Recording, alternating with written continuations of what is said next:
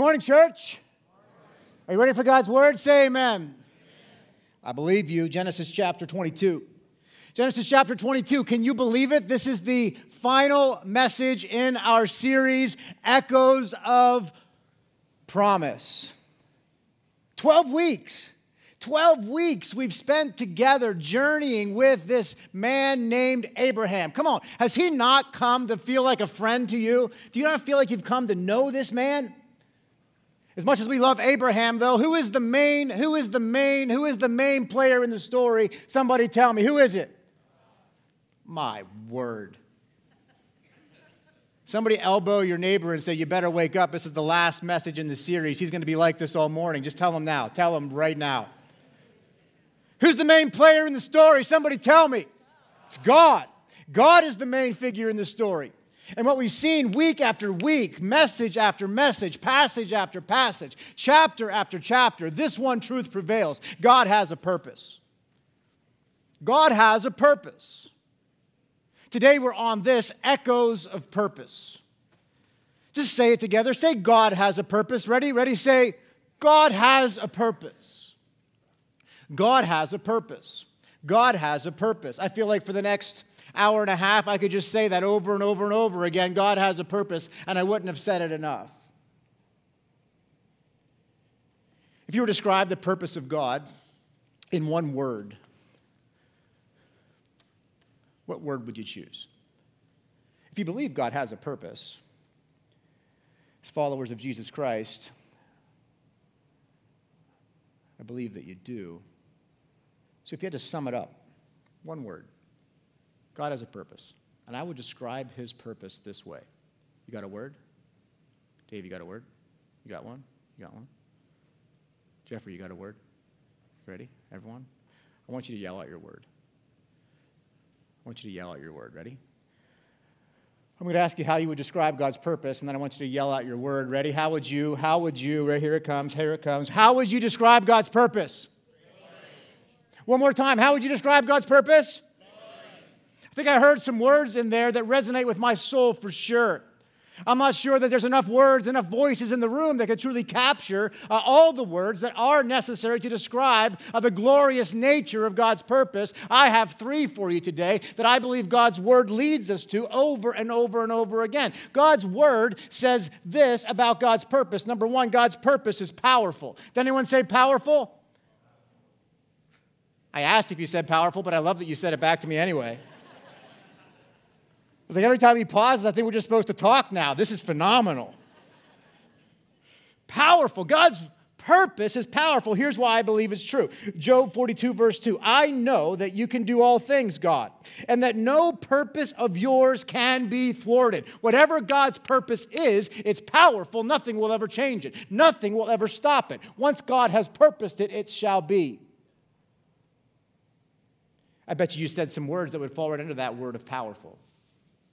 Here's the second one God's word is permanent. God's purpose is permanent.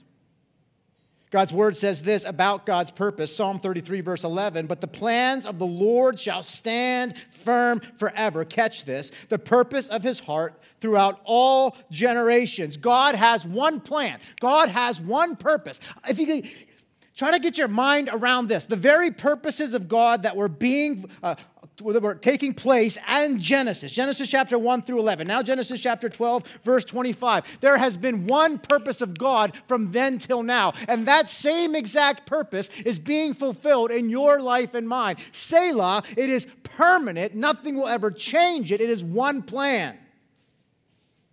God's not shifting courses at any point.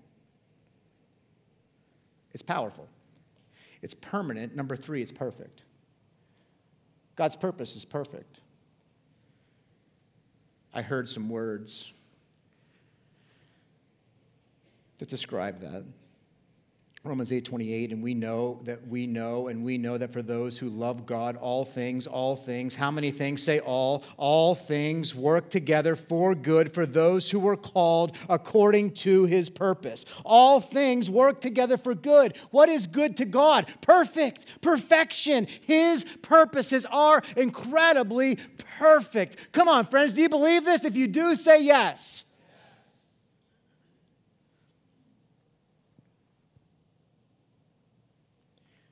Now look at the world. Now look around at your world. Come on, we're not just going to play church, are we? We got to reconcile what we believe with what like we see.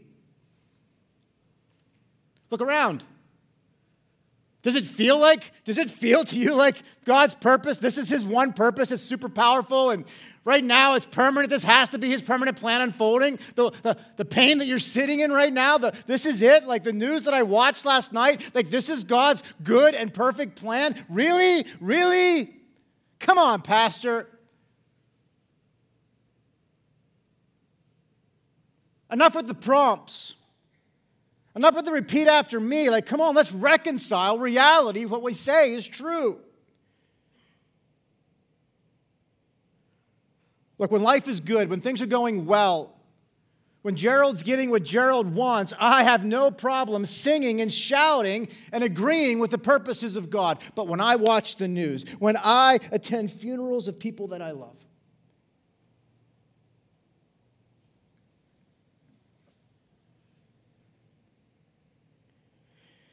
when I sit and listen to people struggling with their faith, when I pray over people who are struggling in pain,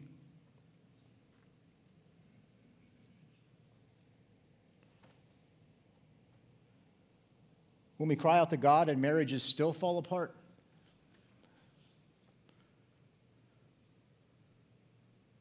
When we plead for the lost and they still remain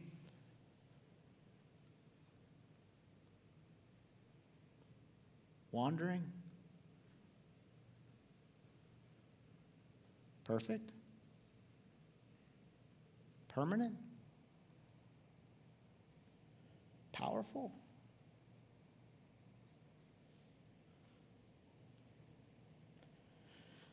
Friends, how many of us deep down, if we're truly honest with ourselves and we get past the Sunday school parts of ourselves, deep, deep down, we, we do have moments where we question the purposes of God? Today, friend, whatever you're going through, whatever you're going through, whatever it is that God has in your view, whatever it is that is weighing heavy on your heart, I long for you to hear today God has a purpose. God has a purpose. I know it's difficult to reconcile what you believe with reality that you are grasping right now, but if you can hear me today, hear this. God has a purpose. God has a purpose. His purpose is all that we've, all that His Word says that it is. God has a purpose. He has a purpose for it all, but now this, He has a purpose for you. For you.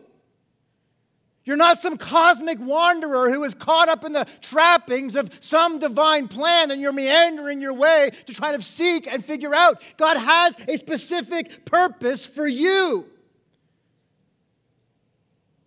Psalm, Psalm 57, verse 2 says this I cry out to God Most High, to Him who fulfills His purpose for me. Say me. Who does God have a purpose for? Say me.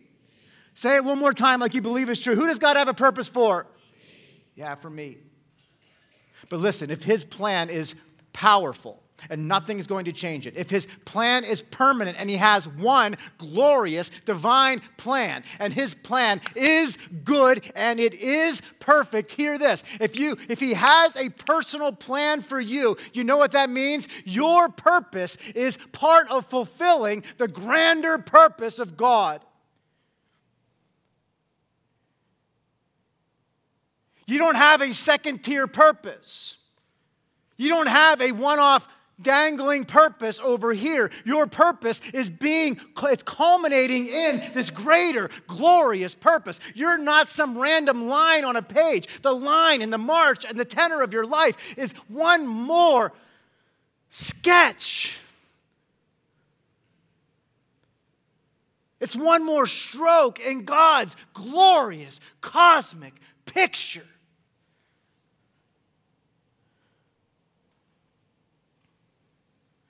What I want you to hear today is this, friends. The purpose of every single one of our lives is to fulfill God's greater purpose.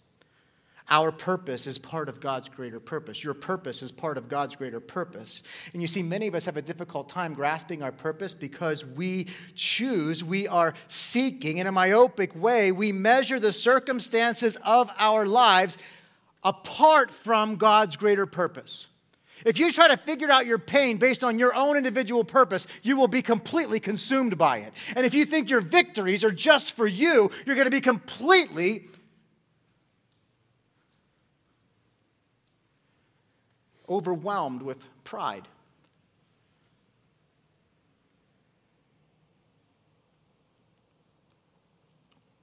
I want you to think of it this way the march of your life and mine is creating a bigger picture. The path of your life and mine is creating a bigger picture. When the pen stroke of your life and mine is drawn, it'll be part of a grander portrait. That's the point. The march of your life, the march of your life and mine is creating a bigger picture. It's kind of like being in a marching band. Any y'all, any y'all, any any band geeks in the room? Come on, loud and proud. Raise your hand like you are proud of it. You don't get you don't get called out very often. I was a band geek. I'm with you. Let's go. Let's hear it for the band geeks in the room. Come on. Nobody ever cheers for the band. I'm cheering for the band and um, cheering for the band. Why? I'll tell you why. I was, um, I was a band geek and I loved being a band geek. I, I carried my trumpet with great pride. I wore one of those fancy hats and weirdo suits and felt good about it every, every, never mind, keep going. What does the band do? The band works together to create a halftime show. You all know what a halftime show is? At the beginning of every football season, we would get our plan, we would get our parts. And um, I don't know if you, if you know this, uh, but it is a lot of work to actually be a part of a marching band. And like, I went to the Altoona area high school, friends. The Altoona area high school was like quad A. Like, we were legit, like 180 piece marching band. You know what I'm saying? Like, I see you, Buckeye fan. I know what you're thinking. I know what you're thinking. Like, good try.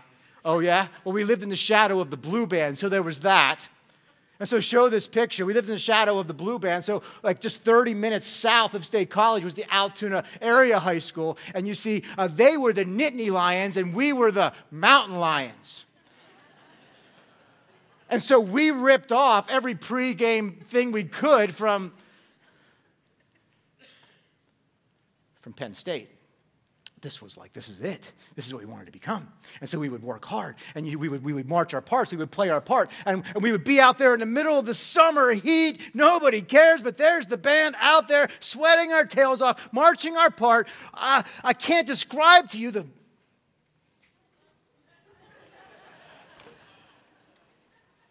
Like this whole thing, right? And here's the deal. Well, here's what I want you to catch. At the end of the day, we would create these beautiful, we had this actual floating line, totally ripped it off. It was glorious. But as hard as each individual member of the band would work, day after day, day after day, football game after football game, never once did I see the result of all of our labors when the show went on. Do you catch it? Never once did I have the opportunity of actually seeing the view from the stands. Friends, what I want you to catch today is this. If we could ever, if we could ever see the course, if we could ever see the path of your life, if you could ever see the march that God has called you to march, if you could ever see your purpose from the grandstands of heaven, it would change everything. We are marching down on the turf. I could never see the grander picture. Why? Because during this season, during this stage of eternity, we are actually those privileged to be marching. The day is going to come when you will join the, the throng and the, and the cloud, the witnesses in heaven, and you'll be able to see the grander picture. Oh, what glory that day will be. And then you'll look and you'll be like, there it is. There it is.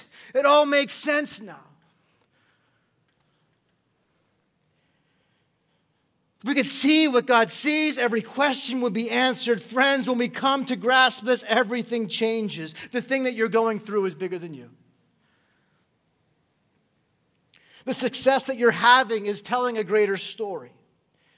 The difficulty God is bringing you through is going to keep somebody else marching. The greater picture, friends, is beautiful. The greater picture is beautiful, but you got to believe. You got to believe. You got to believe what? You got to believe that God has a purpose. You got to take the next step. You got to march the next step.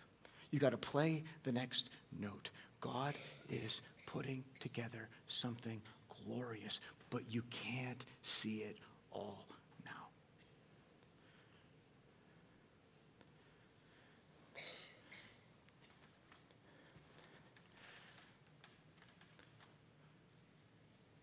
The Bible allows us to see what we can't see from the field. The Bible allows us to see what we can't see from the field. That's why this is so precious. God, through His Word, actually puts us in the stands from time to time so that we can get a glimpse of the greater picture. You see, today we have the privilege of sitting in the stands. Today we have the privilege of seeing the bigger picture. Today we, we have the privilege of seeing the grander purposes of God. And so if you're ready to see the bigger picture today, just say, let's go. Genesis chapter 22, God's got a purpose. As I pick up the text now, Abraham is the one marching. As we pick up the text, Abraham has been marching and he's fulfilling his individual purpose in the Lord. In a very unique way, God is zooming out. Moses, the author here, is zooming out and giving us a clear picture from the stands. Let me show you what I mean. Look at verse 1. After these things, after these things. Oh, I don't know. After what things? Context matters. Uh, you remember last week, Pastor Nate Newell uh, preached this, a tremendous sermon where the Lord was really kind of fulfilling his promises. What did God promise Abraham? A son, right? What did God promise Abraham to be a great nation, right? What did God promise Abraham? The land.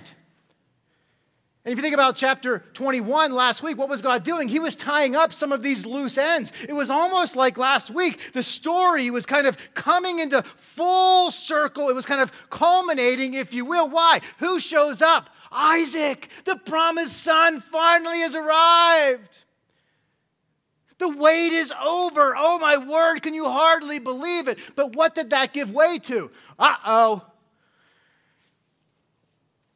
If Isaac's here, what are we going to do with this other guy over here, this Ishmael?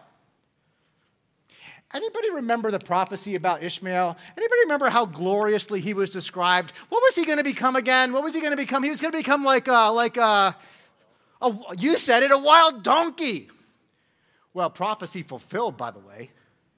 Here you had this 16 year old guy, which, by the way, in ancient times, he, might, he was a full fledged adult, essentially. And what is he caught doing? Making fun of the baby, right? Acting like a wild donkey. And so what's what's what's what's mama say? Out you go. And so Hagar and he get cast out into the wilderness. But even there, God shows up. Even there, God's still going to fulfill that promise. Even there, God was doing his thing. And so you have some things resolved. You have the, you have the son show up. Well, what about the other guy? Well, God's still got a plan for him, but he's got to be removed from this situation. What about the land? Oh. Hi, Abimelech. Good to see you again. No more funny business. But this time, what does Abimelech do? He gives him some water rights. You know what that means? Finally, Abraham has some tangible rights to the land. So what is, what is Moses saying? After these things, after things start to get settled, after, after, after Abraham starts to see the miraculous work of God, after he starts to see the promises becoming what, they, what God said they would be, basically, when he started, when life finally started to settle down, when Abraham started living the dream, what happens then? Well, just as things started to settle down, God tested Abraham. Is that not how life works? I felt we just went through all the stuff. Resolution, God shows up. All of a sudden, we're living life, and whammo, where did this come from? God sends a test. God sends a test. God sends a test. But this is not like any test. Friends, this is the test of all tests. This is the test that is about to blow your mind and mine. This is a God given trial. Yes, you heard it. God given trial. God sends a test to Abraham, which leads us to the first point today, and that is this. If we believe that God has a purpose, we can embrace every trial. Yes, trial, not just test, trial. God is sending Abraham a trial.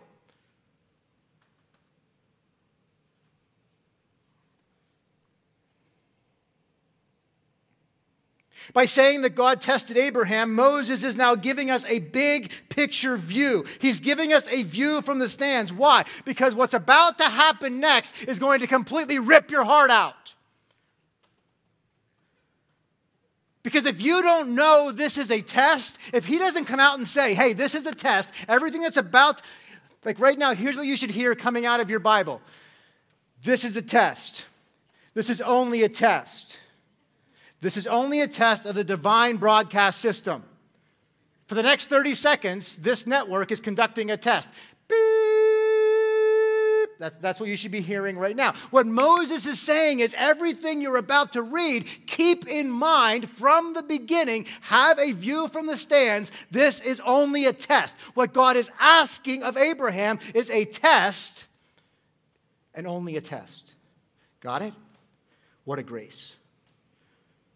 How, how gracious is God?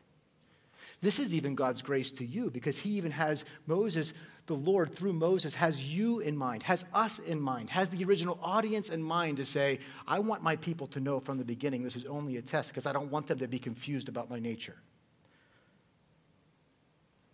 It's a test.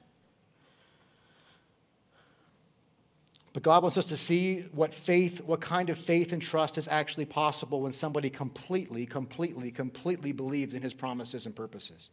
And so, to be clear, God tested Abraham. He tested Abraham. He's about to test him, but he's not tempting him. You guys know that, right? Come on, Bible students. You know, you know that God does not, God does not tempt any person. How do we know? James chapter 1, verse 20, verse 13 says this: Let no one say that he is tempted. That no one say, when he is tempted, I'm being tempted by God. Why? For God can tempt, God cannot be tempted with evil, and he himself tempts no one. God does never send temptation, but indeed, for sure, God sends tests.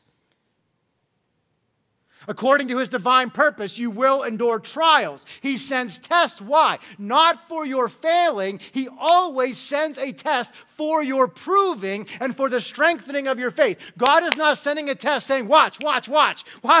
Watch how he's going to fail this one. He sends his tests and his trials as a testimony to those who are able to endure. As a muscle needs to be tested, to be strengthened, so too does your faith. Here, friends, it's crucial that we know the difference between a trial and a temptation. Warren Wiersbe, who I greatly appreciate, had this insight from James chapter 1 and applied it here to this. There'll be a table on the screen. Perhaps this will be a help to you. The difference between a temptation and a trial. Are you ready? James chapter 1 would teach us this Temptations come from within. Temptations come from within. You know this, you felt these. Trials, however, come from without. Trials come from the Lord. Temptations come from within. Trials come from the Lord. We experience them, yes, and they come to us, though, with a very specific and special purpose. Here's the second thing temptation James chapter 1 is abundantly clear, comes from the devil to bring out the worst in us. Trials, however, are used by the Holy Spirit to bring out God's best. Here's, here's an interesting thing about a temptation temptations always feel logical. Like that's why it's a temptation, right? Why am I tempted towards it? Because it feels logical. It feels natural. It feels like it's what I should do, right? So a temptation, it feels very natural, but a trial over and over again. You know how you know it's a trial? Because it feels unrealistic. It feels above and beyond. It feels like, why me? It feels like it doesn't make sense.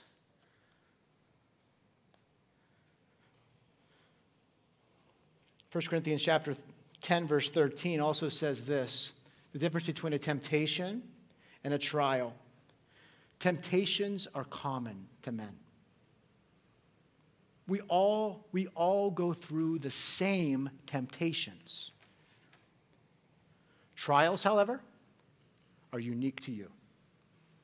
Trials, however, are unique and purposeful to the individual.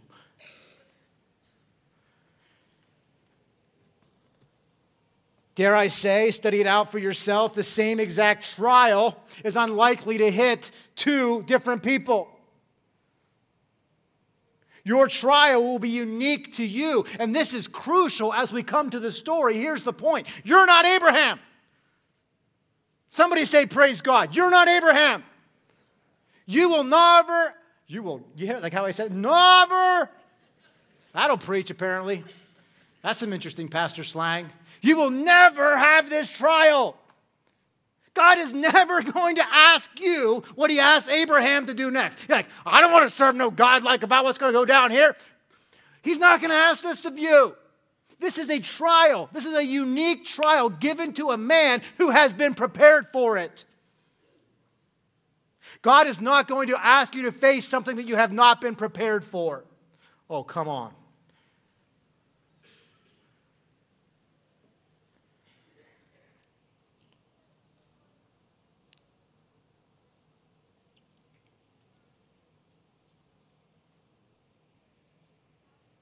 God is going to bring a trial to Abraham. And at some point or another, because he loves you, you'll have one too. That's why we can consider it all joys when we face trials of various kinds. And so, verse 1. yes, friends, we're still in verse 1. After these things, God tested Abraham, and he said to him, Abraham, notice Abraham's response. Look at what he says Here I am, Lord, here I am. You know what this tells me? Abraham's ear is now tuned to God. Abraham has been changed. In the past, his voice was not always at the forefront. His ear was not always tuned to the voice of God, but now God speaks. Abraham says, I'm here. What do you got for me? I'm ready to listen. You have my full attention. He's been uniquely prepared for this. Think about all the tests that Abraham has already endured. Again, borrowed from Warren Wiersbe, just go through them quickly. He, he had the family test where he had to leave his nation. Remember that? Leave your nation, leave your family, leave your father, and go. He partially passed that one. That was a stumble out of the gate. He had the famine test. Remember that? He miserably failed that one running to Egypt. Remember the famine test? Then he had the fellowship test coming back where he gave the better portion of the land to Lot. You remember that message? So he passes that test family test, famine test, fellowship test. Then he has the fight test. Remember, he fights all the kings, rescues Lot. Yeah, passed with flying colors, the fight test. Then the fortune test. Remember this one? The fortune test is where the king of Sodom offered him all of this wealth, and Moses like, uh uh-uh, uh, not making that mistake again. No, thank you, friend. And he passes this test. Family test, famine test, fellowship test, fight test, fortune test. Then there's the forbearance test, right? Patience, patience. When's God finally going to send me a son? Does he pass this test? Say no. Yay, yay, yay failed miserably. Just last week, though, he did have the farewell test where God said, Do as Sarah says. I want you to grasp that I believe Abraham's heart was ripped out when Ishmael was sent away. We run right by that, like, well, yeah, it's a, of course. No, no, no, no. For some 16 years, he was fathering someone, but he passed. It's a lot of tests, but I don't think any of them could have prepared him for the next one. Take your son. Take your son, verse 2, your only son, Isaac. It says your only son now because Ishmael has been cast away and God's plan for him is now unfolding in his own way. But now, this, he has Isaac in front of him, and Isaac is the chosen son. Take your son, your one and only son, whom you love It's almost like right now God the Father is empathizing with Abraham. Yes, he's your son. Yes, he's the only promised son that I gave to you. And yes, I know that you love him. I know, I know. Now listen. I need you to go to the land of Moriah. I need you to offer him there as a burnt offering on one of the mountains of which I shall tell you. This is one of those verses where you feel like you need to read it again to make sure you read it right the first time. Like, did I read this right? Did God really say? Did God really say? Sure enough, it says what it says.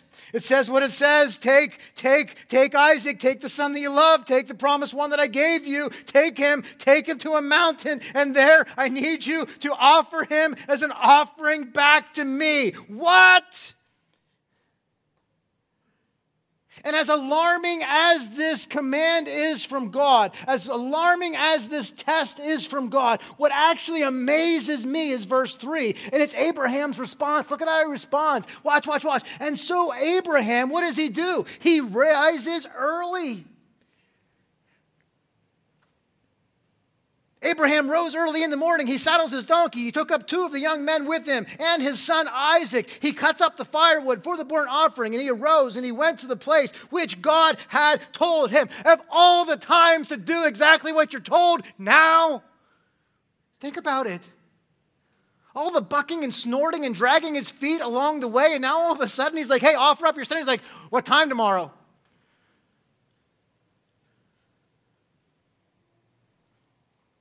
What is happening here? Early in the morning, he gets up. Early in the morning, he's ready to go. By the way, I do believe while he is being obedient, like now, I do think he's a little befuddled, by the way. He's doing things all kinds in a weird order. Do you notice that? Like, why would you saddle your saddle your horse and then and then go do then cut the wood and then do the other things? Like, there is a sense to where I think Moses like tips us up a little bit. Like, yes, he's obedient, but yes, he's a little befuddled at the same time. Wouldn't you be? The question you have to ask is, is why? How is it that Abraham is able to just like do it? How is it he's able to get up the next day and do exactly what God asked him to do? How is it that Abraham is able to embrace this trial? Remember, he's not in the stands. Remember, he doesn't know this is a test. Remember, for him, this is as real as the day is long. This is God's voice. Do it. Well, the author of Hebrews tells us how Abraham's able to do this. Hebrews chapter 11. Listen, listen. Hebrews chapter 11, verse 17. If you want to know, here it is. By faith. Well, that's the first thing. By faith, Abraham, when he was tested, offered up Isaac, and he who had received the promise was in the act of offering up his only son, of whom it was said, Listen, here's the promise. He, Abraham knew this through Isaac shall your offspring be named. Verse 19. He considered, here's the reason, he considered that God was able even to raise him from the dead, from which, figuratively speaking, he did receive him back. He's like, here's what I know God made a promise. Here's what I know God told me what he was going to do. Here's what I know I know what God said. He said through Isaac, I would become a great nation. Here's the deal I don't know what God is doing right now, but I know what he's promised to do. My job is to take the next step play the next note, march the next scheme toward his plan. Bottom line is this Abraham's done questioning God. Oh, I wish I could say the same. Abraham's done questioning God. He's been through countless tests. He's seen God do the impossible over and over and over again. And so basically he says, God, God has promised I shall do. I don't know his plan. I can't see the whole field, but I trust him now. I didn't trust him before, but I trust him now.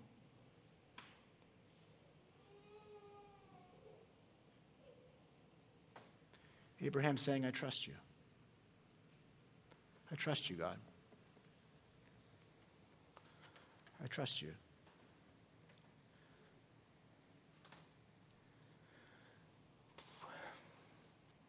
About your trial.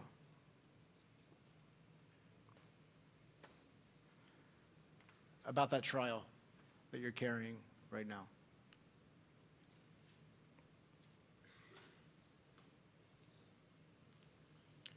God has a purpose.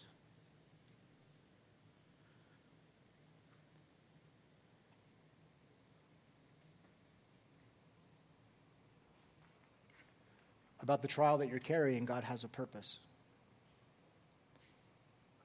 I know it doesn't make sense in the moment, but God has a purpose. It's one more pen stroke in the glorious, the glorious parchment of his purpose. Do you trust him? When it doesn't make sense,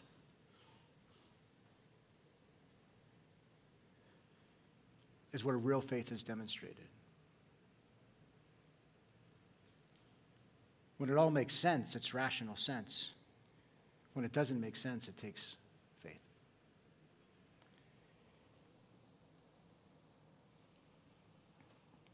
When you embrace the trial, you can do so because you know God has a purpose. And once you embrace the trial, know this what you're also embracing is an, is, is an extreme tension. When you embrace God's trials, you're also going to embrace an extreme tension. You can already feel it, it's palpable in the text. If you're carrying a real trial from God, this tension is palpable in your own life. But because God has a purpose, you're like, let's go. I can endure this tension, not in my own strength, but through the power of His Holy Spirit. You see, Moses seems, the author here, Moses, who was writing to God's people, Moses seems to intentionally leave out any like emotional words. You know what I want to know? I want to know how Abraham's feeling right now. Because you know what's capturing my attention right now is all my emotions about how I feel about what's going on in this text. Anybody else? Anybody else feeling a little sideways right now about what's happening? Take your son, your one and only son, whom you love, to a mountain and do what? I really believe with all my heart that Moses is using a literary tool. He's giving us the facts. You know why? These almost tedious, like, what does it matter that he's cutting wood? What does it matter that he's saddling his donkey? What does it matter that he picks two guys? What does it matter? Well, it matters something, but you know what it's also doing? It's leaving margin in the text for you to wrestle with your own heart.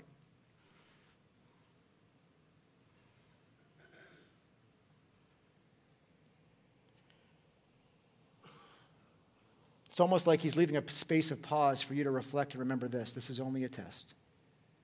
Remember, remember, this is only a test. Nevertheless, imagine, imagine the excruciating journey now, verse 4 three days. Three days, Abraham goes with his two guys, with Isaac, with the firewood. Look, look. On the third day, Abraham lifted up his eyes and he saw the place from afar. And now Abraham says to the young men, Stay here. Stay here with the donkey. Abraham goes and he sees the mountain. By the way, this is in Moriah. Guess what? Guess what else, uh, by the way? Guess what else is unique about this mountain where he's going to go build this altar? Oh, it just happens to be the place where King Solomon is going to build his temple. Oh, I don't know. This just happens to be the mountain where thousands upon thousands upon thousands of sacrifice are going to be made toward Yahweh God. But here the first. Here the initial act of faith I don't know about you, but when I hear the words three days, when I think about what's being asked of Abraham about Isaac, am I the only one whose mind immediately runs to the sacrifice of Jesus? The correlations to Christ's sacrifice here are unavoidable, and they are going to only build from here. Watch. He says to the men, Stay. Stay here with the donkey. I, I and the boy will go over there. Listen to the faith. Listen to the faith of Abraham. I and the boy are going to go there and, hello, worship. For I will not offer to God in worship that which costs me nothing. Sound familiar? Me and the boy, we are going to go and worship. It is going to be costly, I know this. But look at what he says. Look at how he finishes his statement of faith. We are going to go there and worship, and we shall come again to you. Abraham's faith here is incredible. Here he pronounces in a faith filled way I don't know what God's going to do. All I know is he's asked me to do this, but we're coming back, yo. You all wait right here. The boy and I are coming back.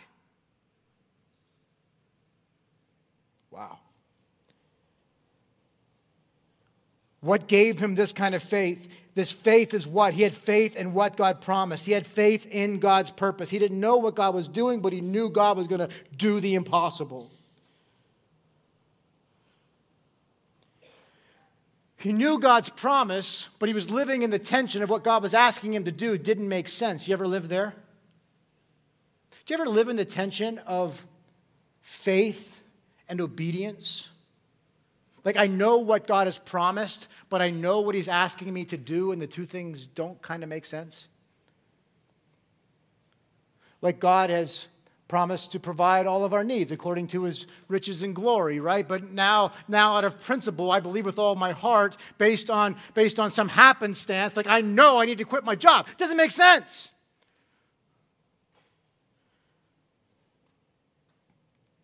god promises that he'll always be with us he'll never leave us or forsake us but why do i feel like in obedience he's asking me to walk this alone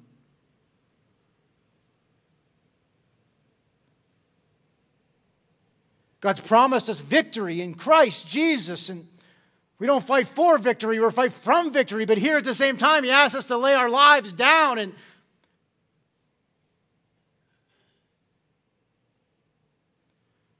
tension of faith and obedience is ever present in our lives. And there's nothing like a trial to draw it out. The tension in the text is mounting, it's mounting, it's mounting, even as it's mounting in this room, and so is the imagery mounting. Look at verse 6.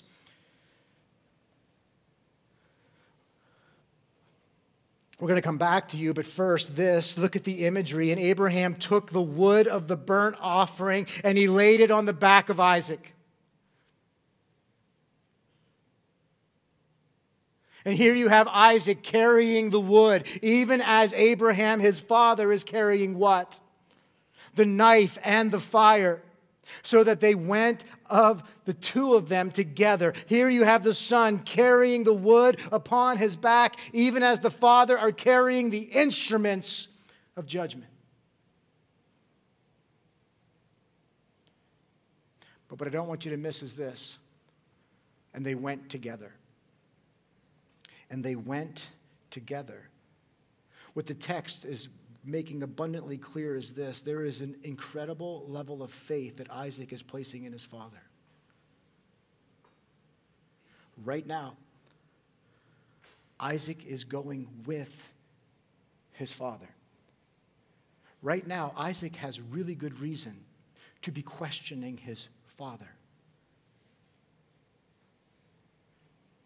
And he does. He asks him a question, but he doesn't do it in a way that is in any way, shape, or form a, a means of doubt. The, op- the absolute opposite is true.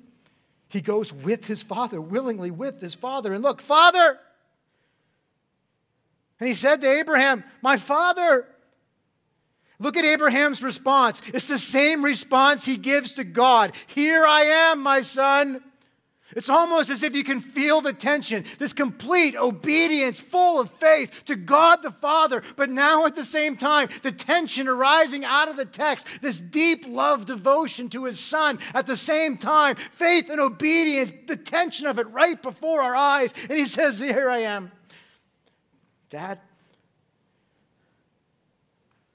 behold, like, I mean, look, you got the fire and you got the wood. It's right here on my back, but what about the lamb? Where's the lamb for a burnt offering? Faith. God will provide. God will provide. God will provide. Abraham knew this was true. God will provide for himself the lamb for a burnt offering, my son.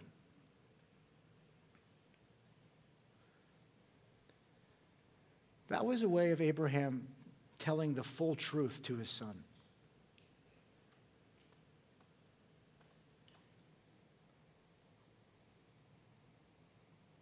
For God, in Abraham's mind, God was providing a lamb.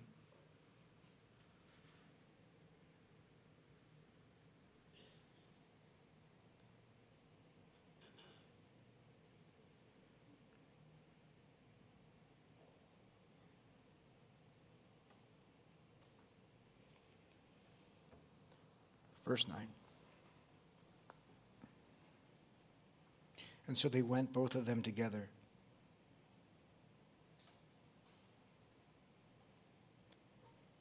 All right. I trust you, Dad. Let's go. And when they came to the place of which God had told him, Abraham built an altar on, the, altar on that mountain the mountain where the temple one day would stand, and he laid the wood. He laid the wood in order. And then what does he do? He binds Isaac. He bound Isaac, his son, and he laid him on the altar on top of the wood. My friends, I can't even get my head around this text. And here I stared, and here I contemplated, and here I studied, and here we looked. And here's what I want you to grasp today. How old do you think Isaac is right now? Oh my word, in our Sunday school story, we see this like little toddler of a person all tied up and laid upon here. Here's what I want you to grasp He is somewhere between 16 and 20 years old. Guess how old Abraham is then? If you had him at 100, how old is he? He's somewhere between 116 and 120 years old. Here's what I want you to grasp He trusted his father. There is no way Isaac is getting on that altar without, there's no way Abraham is binding a 16 to 20 year old. There's no way a 120 year old man is going to be able to wrangle him to the ground, tie him up. Remember, the two men were at the base of the mountain. Here's what you see Isaac trusted his father, and he willingly, he willingly, he willingly laid himself on the altar to be the sacrifice that God asked him to be. Friends, does your mind not run to John? Does your mind not run to John chapter 10, verse 18? No one takes it from me, but I lay it down on my own accord. I have the authority to lay it down, and I have the authority to take it back up again. This charge I have received from my Father. Jesus laid his life down on his own accord.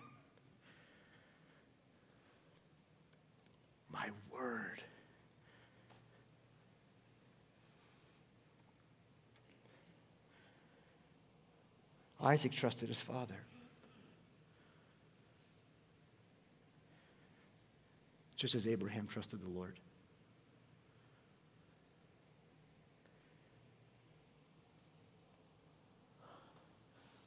Little needs to be said about the height, the heightening of the tension that's happening in the text right now. Verse 10, verse 10, Abraham.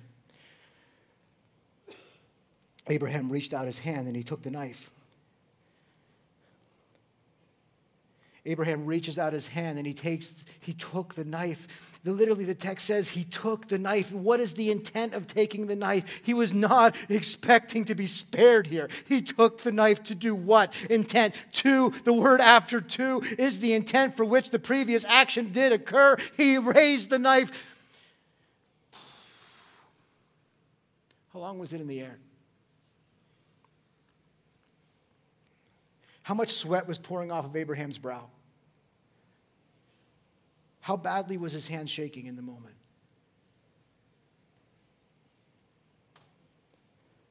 And as the muscles twitched, as the muscles twitched to make their descent for the, slaughter, the slaughtering of his own son, verse 11, the angel cries out, Abraham, Abraham, stop, stop, stop. And what does Abraham say? Here am I. Oh, my word, praise God. Oh, my word, praise God. Verse 12, do not lay a hand on him or do anything to him, for now I know, for now I know that you fear God. After all the fear and control, after all of you, your fear, your anxiety and control in the past, now I see you trust me, even with your son, your only son. Verse 12.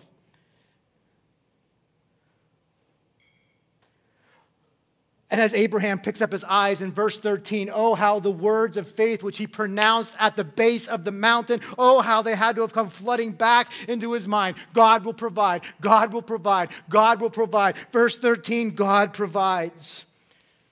And so as Abraham lifts up his eyes, what does he see? Behold, behind him was a ram caught in the thicket by his horns.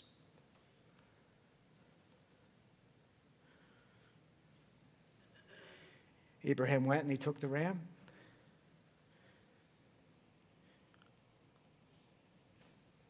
And he offered it up as a burnt offering. Instead of his son. Jehovah Jireh, God provided. Jehovah Jireh, when it didn't make sense. Jehovah Jireh, because the promise was kept.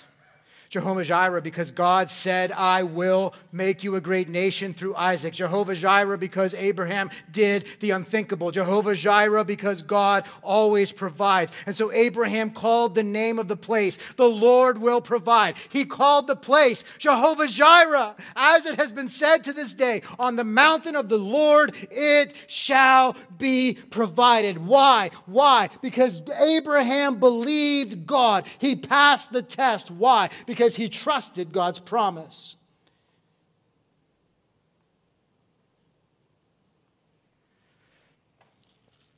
Your way through every trial is to test, is to trust the promise. Your way and my way through every trial is to trust the promise. When it doesn't make sense, you've got to trust what does make sense.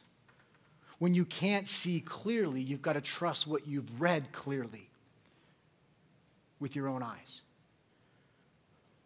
When you can't reconcile the difference, you've got to know that God already has the equation worked out. And so I ask you today what is the promise that you need to trust? For some of us, you have a decision before you that you are having a difficult time making and you just can't make it, hear this God promises wisdom. You need wisdom? Ask. James 1 5.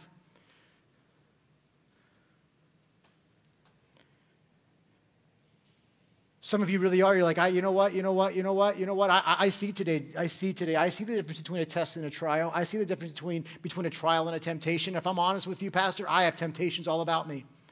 Friends, even here, even here, the answer is the promise. God promises you. God promises you a way of escape. God promises you a way around the temptation. God promises you. He will provide you a way of escape. James chapter 4 verse 7 you are promised you are promised the ability to resist the devil submit yourself therefore to God resist him and he will flee from you God's promises will prevail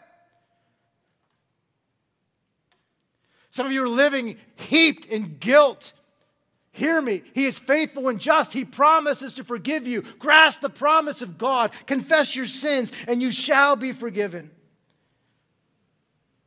He promises you freedom. He promises you provision. He promises you that it will be done according to His purpose. He promises you that all things work together for good. He promises you in the depths of your anxious soul, He promises you peace, a peace that passes all understanding. Believe the promises today.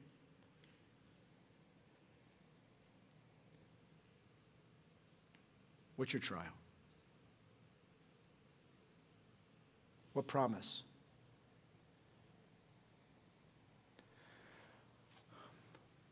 For whatever trial that you have today and whatever promise you might be clinging to today. There's no greater promise than this. For God so loved the world that he gave his one and only Son. Here's the promise that whoever would believe in him wouldn't perish but have eternal life. The greatest promise is this Christ and an eternal presence with Him. Whatever trial you're going through now, this will be as bad as it gets.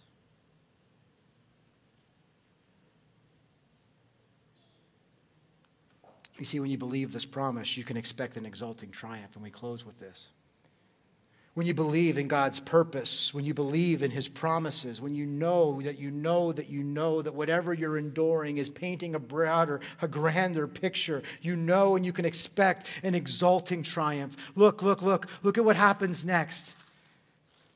The angel of the Lord speaks again. Listen to what he says. And the angel of the Lord called to Abraham a second time from heaven, and he said, Listen, by myself I have sworn. Sound familiar? God walked down through the covenant path by himself. Again, the angel comes, the angel of the Lord. Could this be a Christophany? Could this be Jesus himself? There is a high likelihood here that it is. And so he comes and he says, I have sworn and I have declared, says the Lord, because you have done this, and because you have not withheld your son, your only son, I will surely bless you. Abraham, I'm going to bless you. I will surely multiply your offspring. I will bless you. I will bless your na- I will bless the nation. Imagine the original audience hearing it now. I will bless you and I will bless your offspring as the stars. What is he about to do? He's recounting all of the iterations of the promise up till now. Your offspring will be as the stars of heaven. They'll also be as the sand and the dust under your feet as on the seashore. And your offspring shall possess the gate of his enemies, and in your offspring shall all the nations of the earth be blessed. Because you obeyed, because you've obeyed my voice, because you've obeyed my voice, you fulfilled my purposes. You cannot thwart them, but you've obeyed them. And here, my glorious portrait is being fulfilled. Because you've obeyed my voice you will be blessed. Because you've obeyed my voice, your offspring will be blessed. Because you've obeyed my voice, the nations will be blessed. Because you've obeyed my voice,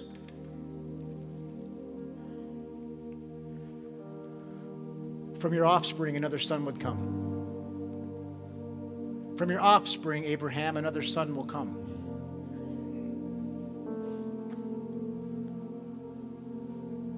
From your offspring, another son. This son too would go, and he would come by the will of the Father. The Son eh, that is yet to come will be in perfect fellowship. Hand in hand, if you will, they will go together to the Mount of Sacrifice, just like we witnessed today. Abraham, I want you to know that of this child that is coming from your offspring, like your son Isaac, he will carry wood upon his back. He too will be willingly bound. He too, he too will go. He too will lay himself down. He too. And like you, Abraham, I, his father, will draw back the instrument of justice. But in that day there will be no ram in the thicket.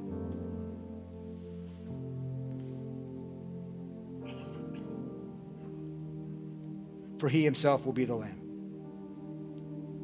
For he himself will be the lamb. He will be the lamb that you spoke of. I want you to hear this. Jesus is not the ram in the thicket. Jesus is not the ram in the thicket. Jesus is not the ram in the thicket. He was the chosen son to die. There's a difference. He is the offspring of Abraham that was to go on that altar. He is the offspring of Abraham who was able to accomplish. You see what happened. You want to believe and trust in God's promise. You want to know that His purposes are perfect. His purposes are permanent. His purposes are powerful. Look no further than the cross of Jesus Christ. For on the cross of Christ, God the Father did what He prevented Abraham from doing so that in the slaying of his own son, what was accomplished was the thing that, that the slaying of Isaac never could accomplish. Through the shedding of Christ's blood, what do we hear? For God so loved the world that he gave his son, his one and only son, that whosoever what? That whosoever would believe in him would not perish but have eternal life. We can trust the purpose of God. You know why? Because Jesus Christ himself trusted his Father's pur- purpose all the way to the point of death, even death on a cross. You know why we can trust that God's purposes are permanent? You know why we can trust that His purposes are unfailing? You know how we can trust that His purposes are perfect? Because in the sacrifice of Jesus, God the Father showed each and every one of us His full devotion to His own perfect permanent, and powerful purpose. For in the looking on of Abraham, we see the picture of God the Father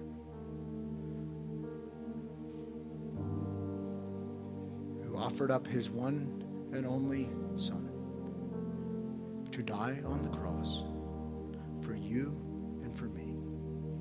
that through the shedding of his blood, you and I would be able to receive the forgiveness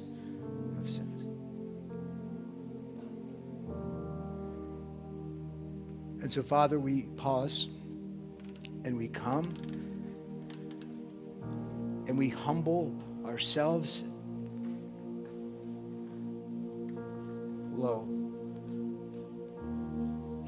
Father, here in this text, we see the promise of Genesis chapter 3:15 of a son be completely fulfilled. Father, here in this text, our minds go to John 3:16 and we're reminded how you gave your one and only son whom you loved. Father, here in this text, we see we see you do what Abraham believed you could do. For not only did you send your son to die, you did what Abraham said you could. You raised your son from the dead. Oh, we praise your name for your goodness and your grace in all of this. And so, Father, here in this room are those who are enduring their own trial. But, Father, the greatest trial of all is the trial and the yoke of sin that binds and separates every one of us from you. Friend, if you're here today and you know that you are trapped in your sins, you've never trusted Jesus Christ as your Lord and Savior here today. He loves you. He sent His Son to die for you. And here He is offering for you to receive the forgiveness of sins. The scriptures are so clear, friend. You can call upon the name of the Lord right now to be saved. For all have sinned and fallen short of the glory of God. You're surrounded by sinners. You're not alone. But what the people around you know is this. While the wage of sin is death, the gift of God is eternal life through Jesus Christ our Lord. You see, God demonstrated his love towards you in that while you are still a sinner, he sent Jesus Christ to die for you. With the heart we believe, and the mouth we confess. So, right where you are, call upon the name of the Lord. No repeat after me. Just tell him, God, I know I'm a sinner. I know I need your son's saving grace. Forgive me, God. Save me from my sins. Help me to live for you here forward. It's a prayer that he answers every time. When it's prayed in faith, it answered every time. And for those of us who are enduring trials, hear it again. God never wastes an experience. He works all things according to his purpose. Here again, your personal purpose is part of his perfect, powerful, permanent plan. He works all things together for good. And when we stand with the throngs, with the cloud of witnesses in heaven, we will look back and see how it all made sense. Give him glory today for his purpose. Give him praise today for his presence in your life. He will carry you through. Praise his name. His promises are sure. Father, today we praise you for your promise. We praise you for every one of them. And now we ascribe them with great, with great delight. We sing the promises that you've given to us back to you. We praise you and we pray these things in Jesus' name. Amen.